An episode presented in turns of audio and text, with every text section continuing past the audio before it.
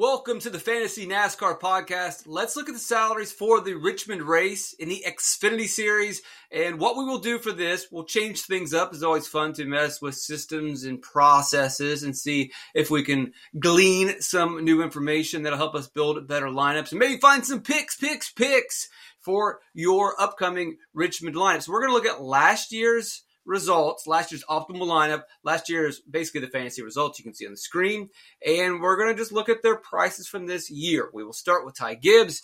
Last year he was eleven thousand two hundred dollars in the fall Richmond race. Remember, only one Richmond race last season. Here we are again, back at Richmond less than a year later. His price has increased a little bit. Now, obviously, it's because he was awesome at Richmond last season. Has he been that great this season? No. Yes, he has an Atlanta win, but that's a plate track win. We don't care. Yes, he has a Las Vegas win, but he wasn't the best car. He stays. He gets a track position late in that race, wins the restart, but he was not the best driver at Las Vegas. That being said, do expect Joe Gibbs Racing, now that they're back on the East Coast, probably back in the shop in Mooresville, have implemented new changes that we haven't seen yet because we had a plate race, then we had COTA. If there was a time where we could see an immediate improvement and a dramatic increase in performance from a team, specifically Joe Gibbs Racing, because we have seen them be a step behind Junior Motorsports, this would be the week, especially given that they were very strong. They had fast cars at Richmond last season. I have no problem paying eleven thousand five hundred dollars. Ty Gibbs was the best driver at Richmond last season. Now, because of the abrasive track and the high tire wear, we could see some gains in stage three. And if the cautions come at certain times, like they did last fall at Richmond, then yeah, uh, it, it could definitely hurt the ceiling of Joe Gibbs as it did last, Ty Gibbs as it did last season. He still was able to score seventy-seven points despite, because of differing strategies, guys staying out, Henley starting in the wrong spot. Really, I don't think he earned any. He got probably got a couple fast laps in stage three, but he was really locked out from controlling the race in stage three. And despite that, he still scored the most fantasy points, still put up a six point eight. And really, when I worry about volatility and variance at Richmond, I'm really only focused on stage three. Stage one and stage two should be safe. They shouldn't be taking any risks. And being that this is a spring race, not the fall race, and it's a day race, I would expect the drivers to be a little bit more cautious, possibly, hopefully. Um, all those things added up, I have no problem spending eleven thousand five hundred dollars to Ty Gibbs if I can make it work.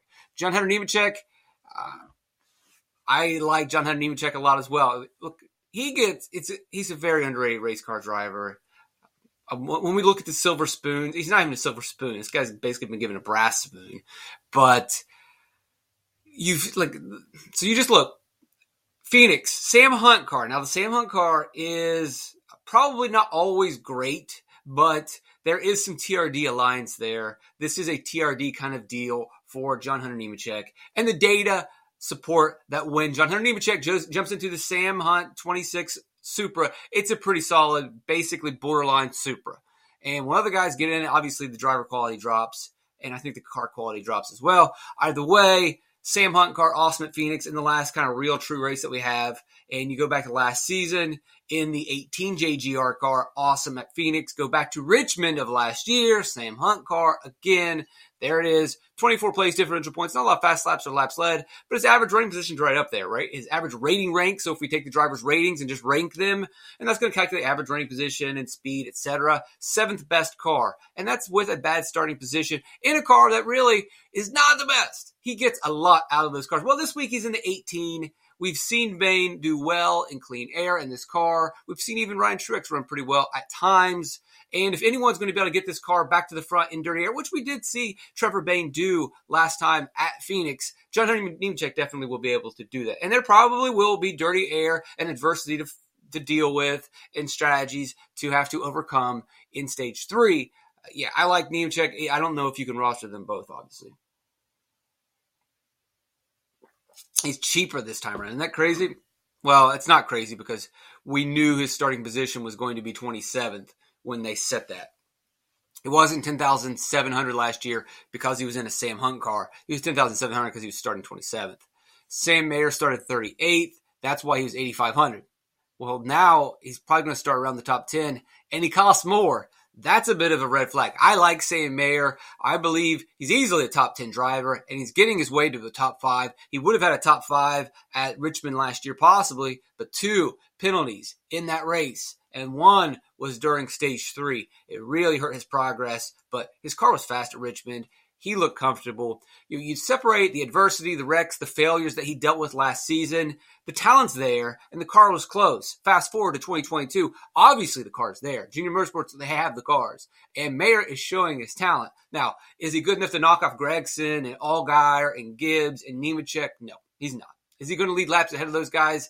I don't know. I mean, he did win that Bristol race a couple years ago, but he wasn't really in control of that Bristol race, and a lot of really good cars, we're talking about the truck race, dealt with issues and failures. Noah Gragson at ten thousand nine hundred. Uh, you got to love Noah Gragson. Is this his best track? No, but he's getting better everywhere. He won this race last year because he was in the right place at the right time. Uh, I talked about in the last video, there was three strategies at the end. It was the stay out. There were some people who were actually played games, were able to get fresh tires, but they had to start pretty far back. And then the third guys who went and got scuffed tires. Gragson stayed out and launched, got a good restart, and hung on for the lead. Justin Haley was nipping at his toes, needed probably about two more laps, and Justin Haley on fresh tires wins that race. Either way, Gragson, good on restarts, uh, has gotten better at this track, and we've seen him and Luke Lambert just be absolute on fire this season. I have no problem trying to get to know Gragson. Harrison Burton's not going to be with us, but just, again, a testament to the speed that Joe Gibbs Racing had.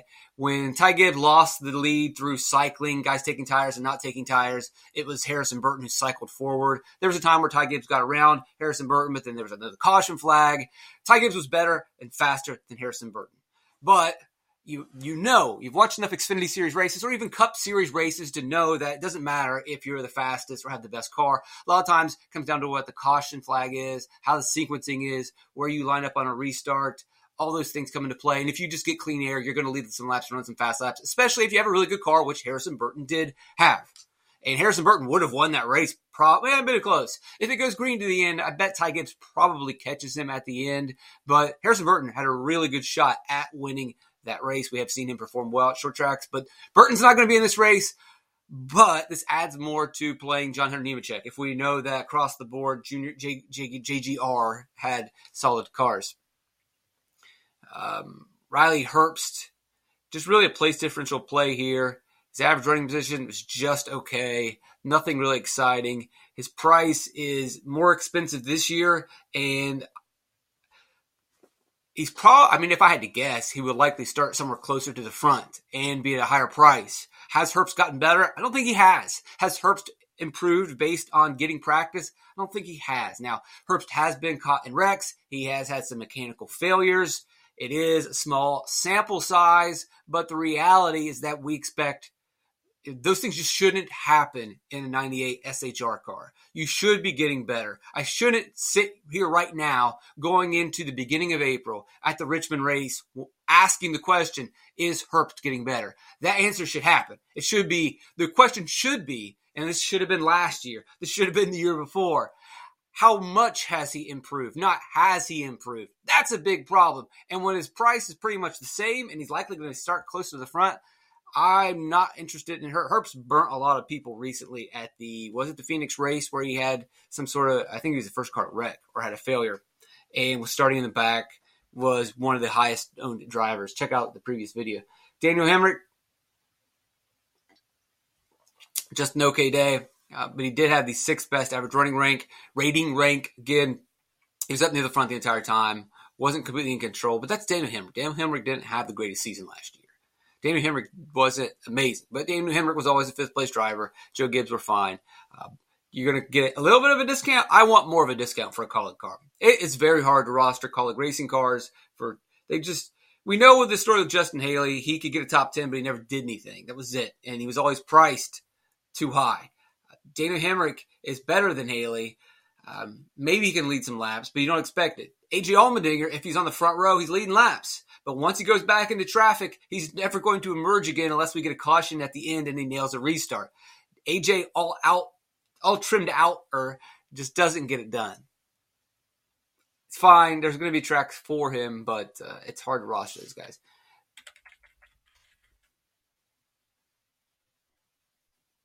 Haley's not in here at eighty-one hundred, so we'll skip over him. Brandon Brown, same price. I will. I like that price for Brandon Brown. sixty-nine hundred for Brandon Brown. I can do that. And he was starting seventeenth. He'd probably get a very similar starting position. Can he get himself into the top ten? Now, he clearly benefited from a lot of the wrecks at the end. I think this is a little bit high. I would have to look at my projections later in the week, but off the top of my head, I think he's probably more of a twelfth place car. Depends on the depth of the field. I got to look at the field again, but not really crazy about that. But the price is okay. Price works. Dale's not going to be in this race. Kyle Weatherman, not in the race, huh? Mason Massey, going to cost you more. It just seems like he hung on and finished late. And it's, I, I wonder if he was with B J McLeod. For whatever reason, B J McLeod has had some pretty strong finishes at this racetrack. He's got to be with B J. If you remember back to the twenty twenty season, go all the way back to twenty twenty when they did the doubleheader at Richmond. That's where, if I'm not mistaken, Matt Mills, I know he got one top twenty. Matt Mills may have earned two back-to-back top twenty finishes in those Richmond races, which weren't wreckfests, by the way. They were pretty clean lap turners, and Matt Mills just – and we still have never gotten an explanation. I heard like, oh, well, I think they had tires.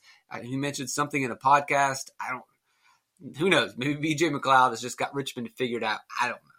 Weird, strange situation. I can't really explain it. Oh, but it is something to think about. I don't think a lot of people are going to want to play Mason Massey at six thousand dollars. That's really steep. I mean, if we're punting, we're probably going to have to punt if you like Gibbs and Nemechek and Gragson and Allgaier, which we'll talk about in a second.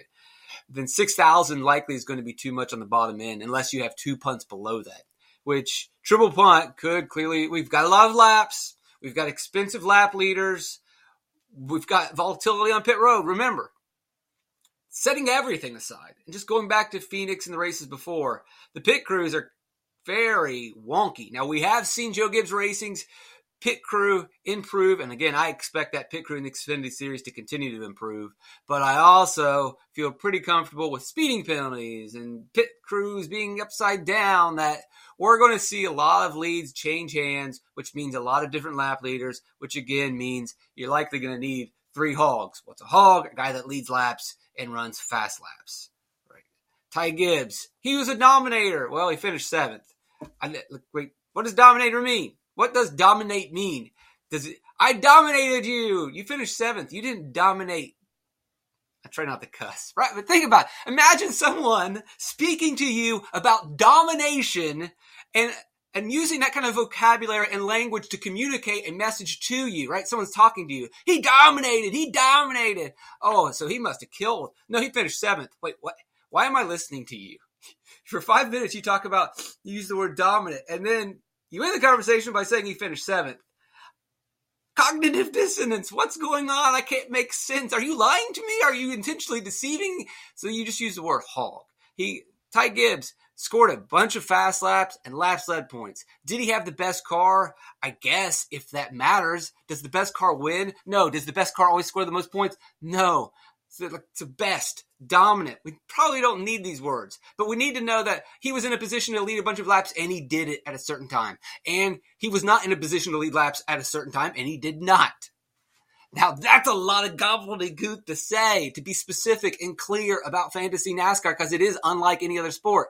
So I say hog point, because they're just points that he hogged up that other people didn't get that allow him to be, you know, the guy that scores the most points and doesn't necessarily control the race, doesn't necessarily win the race. He didn't win the race. He hogged all the points. He didn't win the race.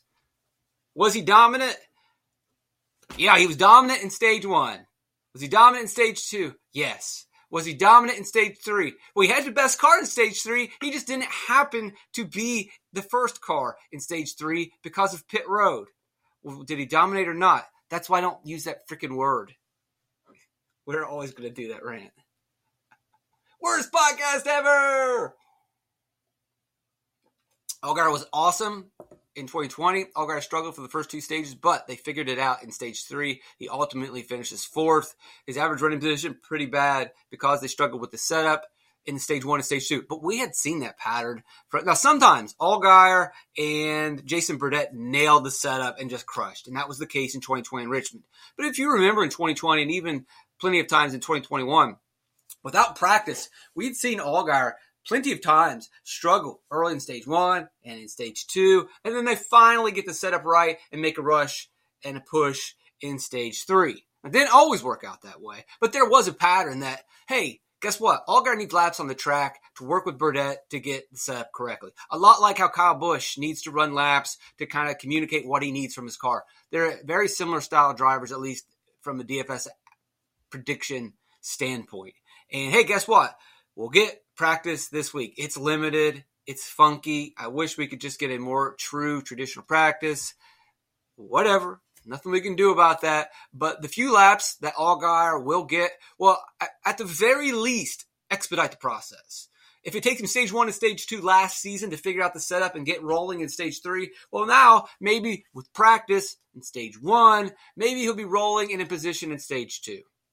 He's right there. Now, the other thing with Allgaier is this is really not a bad price tag, given the fact that his starting position this season has been routinely towards the back. Now, I'm not sure if that's because they've been going much more towards race trim. If that's the case, it seems to be working out. They seem to be running pretty well, except, yeah, so, I mean, I, at Phoenix, they weren't the best, but they were a third-place race car. The tra- the craze went crazy at the end, and Allgaier lost what he should have been a third-place finish. But everything was pretty much working out. Was he the best? No, but he was very close. Maybe if Allgaier had clean air, he could have won that race. It didn't work out for him. But if it ain't broke, don't fix it.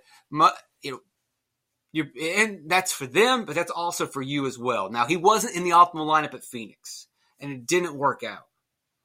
But it was pretty close, and it was pretty safe, and he didn't hurt your lineups. He's not that expensive. He's very likely going to qualify poorly again, and we know he has the ability to lead laps and run fast laps. Ty Dillon's not with us this time. A J Allmendinger out there in clean air in stage one. As soon as he loses clean air, you know the story. At ten thousand two hundred, um, it's more than likely because we they, they're always trimmed out. So he's going to qualify in the top five. Does he pass John Hunter Nemechek and Ty Gibbs and Justin Allgaier when he gets up there? No, I don't think he does. And I also think he struggles to beat his teammate, Daniel Hemric. I'm not spending ten thousand two hundred dollars on him. I would much rather go with nine thousand six hundred dollars on Daniel Hemric.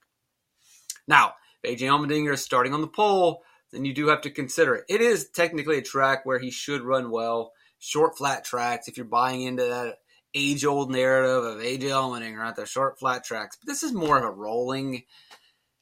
Richmond, we kind of put it close to Phoenix. My whole thing is I've always compared it, and everyone says I'm crazy.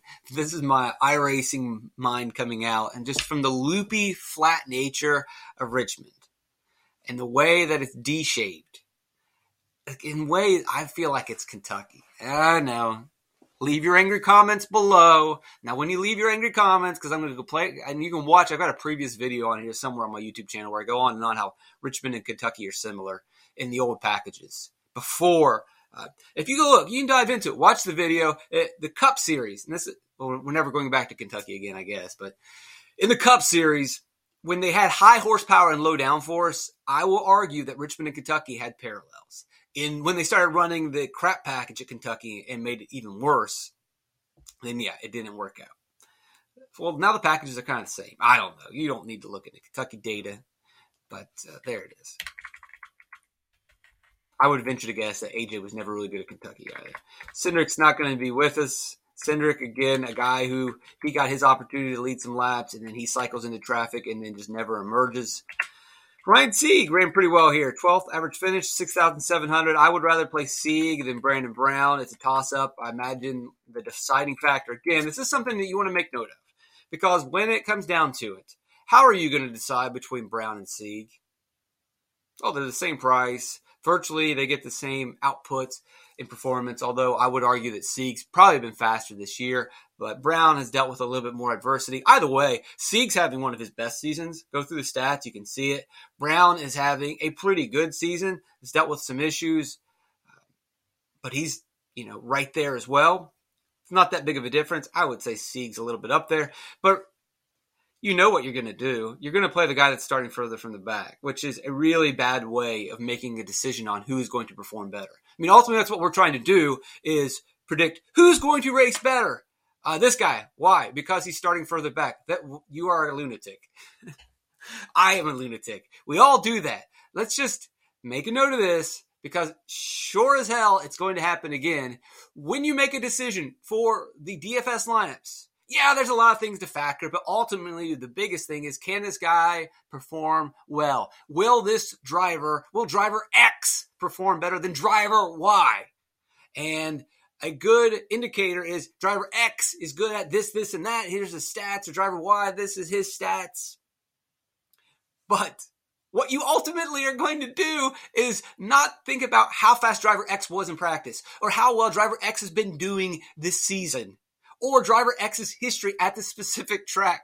A lot of times, you will take all of those data points, which influence your decision-making throughout the week, and say, okay, brain, let me just turn you off real quick. Monkey brain, turn you on. Uh, his starting position's further back. I'm going to play him.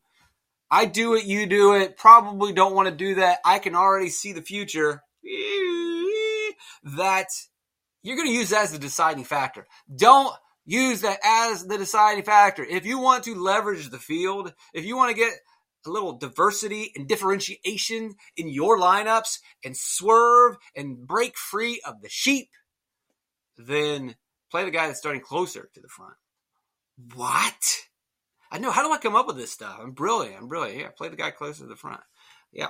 That's why you go to race for the prize dot com and you click on the red button, go to patreon.com slash Brandon Cruz DFS and support Brandon and I and all the work and all the content that we're providing. You do that because of brilliant ideas like, hey, play the guy closer to the front. He's going to have lower ownership if you want. I'm being facetious. Hopefully that comes through. I don't know sometimes. I don't, I just don't know. Don't know my audience at all. All I have is the demographics thing on YouTube. It says twenty-five to forty-five. And from my own perspective, I know from about twenty-five to thirty-two, I was an absolute moron. You know, people in their twenties like, oh, I'm scared of my thirties. thirties is so much better than twenties. I was so stupid in my twenties. I thought I knew everything. I was, look, trust me, as arrogant as I am now, as much of a know-it-all as I am now, I have a little bit of, uh, no, I don't. No, no, I'm completely arrogant, but I was worse in the twenties. I would say I have a little bit of humility now. I don't know. I think I'm still filled with hubris. You've learned these. I haven't disparaged anyone yet today, have I? Eh, kind of. The people use the word dominator. There it is. Of course. Couldn't do a podcast without being a, uh, resentful, disgruntled curmudgeon. Now, could I? Jeb Burton, seventy-five hundred. I'm just not interested in these Hour car stable. Is he with Hour this week? I would assume he's a part of Hour. I'm definitely not encouraged if he is with Joey Gase Racing.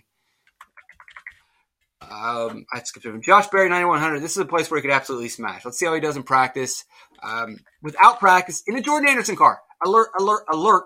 Josh Berry's finish of eight, uh, twenty-fourth. Average running position, though, of eighteenth. Was in a, and I think he got into an issue late in that race. I'm pretty sure he did. Obviously, he finished worse than his average running position, so he might have been involved in one of those cautions late in the race. Actually, I might be thinking, actually, I'm thinking of a Martinsville truck race now. Yeah, that's right. Look, I'm always working. I'm always doing something. I've already had to start and move ahead and start working on Martinsville truck race, and I'm going to be doing Martinsville Xfinity race at some point today. It's part of that. That's why you pay me. That's why you go to race for the prize dot com and you support Brandon and I, because we're the only people jamming through these races to make sure that we're providing context with the analysis. I don't want to just read a spreadsheet. As you can tell, as I'm reading things through here, I'm talking about the races because I can remember them. I can see them in my brain because I'm watching them and constantly going over them in my head. I'm putting the work, twenty bucks, forty bucks, sixty bucks. You don't have to do it forever, but I appreciate the support. Keeps me going, keeps me grinding it out. That's why I'm hammering on Martinsville stuff already. Okay. Uh, Josh Berry, eighteenth, short flat tracks, late model racer, Martinsville, didn't get practice. Jordan Anderson car, he will get practice. Junior Motorsports car, this is his wheelhouse. Yes, probably a little too cheap. Really interested to see what he does in practice. Now, you might not see the whole thing in practice. They might kind of take it easy, but it would be really interesting to see what kind of lap, hot lap, does he lay down in qualifying. because if he goes out there and lays down a top five qualifying lap, then you know, like, all right, this guy kind of understands his track. He knows how to go fast here, and also he's going to have track position, which is vital. ninety-one hundred for, I mean, look, we've gone through all the guys that can lead laps. Ty Gibbs, eleven thousand five hundred dollars. That's two thousand four hundred dollars more. Nemechek, one thousand three hundred dollars more. Gragson, one thousand eight hundred dollars more. Allgaier's, what, fourteen hundred dollars more? fifteen hundred dollars more. ninety-one hundred dollars for a hog?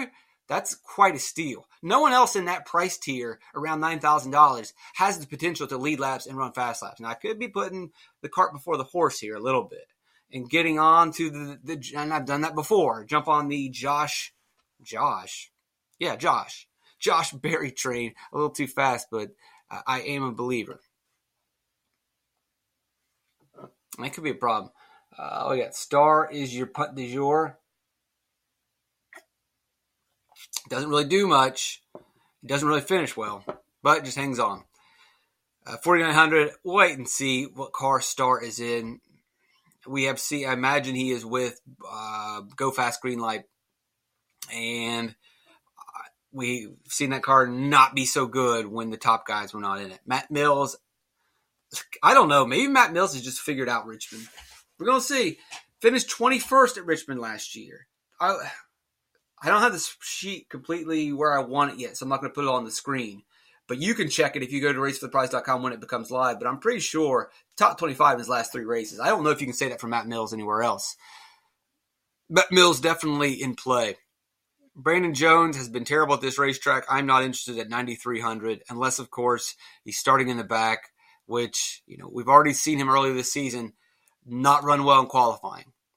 It's possible that, you know, not having qualified every single week for the last couple of years, Jones has just gotten really bad at that.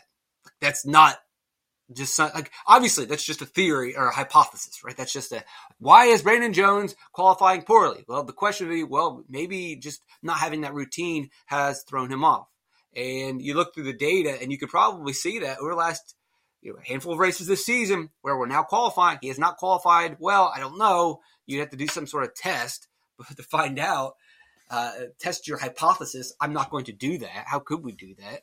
You go through, I guess, previous seasons and look like what was his typically averages starting position with J G R, with R C R in the past compared to now. All right, what's changed? All that time off from qualifying? I don't know. But if I had to guess, he's probably going to qualify poorly again, put a gun to your head and say, roster me. And it's worked a couple times, but the other couple times we flinched and our brains ended up on the wall. So I will be not, I will not be surprised again to find ourselves tied to a chair with a blindfold and a sock in our mouth with a gun to our head saying, are you going to roster Brandon Jones starting in twenty-third position at nine thousand three hundred dollars? Now, maybe things will work out and you get set free. Or maybe they'll be zipping you up in a body bag. I don't know. Have fun with that. Alex LeBay at seven thousand seems a little steep for me. Bailey Curry at fifty-nine hundred. That's fine unless he qualifies too close to the front. Bailey Curry, let's make sure we don't get too hot and heavy on Bailey Curry. But he is getting a lot out of a J D Motorsports car, more than we have seen. Uh, he's getting more out of his J D Motorsports car this season than Landon Castle got out of his last season. And he is much cheaper every single time around. J J Yaley, sixty-two hundred. I want to see what car he is in. If he is in the... I guess I can pull that up over here. If he is in the Carl Long car, that is a no for me. I do not want to spend over six thousand dollars for a Carl Long car, even if it is starting dead last. This is a track where he could run well. But again, Phoenix is a track where he could run well, and I don't believe he ran well at that racetrack. Yeah, he's back in the sixty-six. What did he do at Phoenix? It's his home track! And look, I, I write that in my article because it's fun to write about. But, um... yeah, I probably wouldn't hang on to that narrative if I were you. At Phoenix, he finished twenty-fifth. Okay, so hold on to that narrative. He did run pretty well. Let's, let's think about it. Maybe.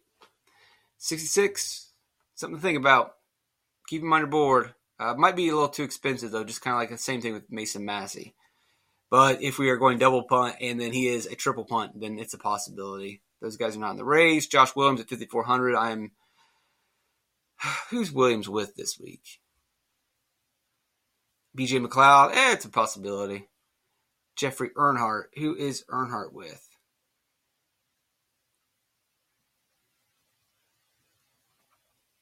Earnhardt is with, sorry for the radio silence, but I have to look. He is in...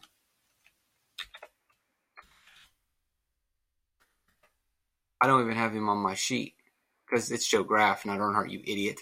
Okay, I don't want Joe Graff. Uh, Myatt Snider at seventy-seven hundred. It's been okay. Good finish last week at a road course. He's supposed to run well at road courses. We shall see with Snider in the Jordan Anderson car. It's been seventy-seven hundred seems a little steep. I'm probably not going to go there. Those guys are not racing.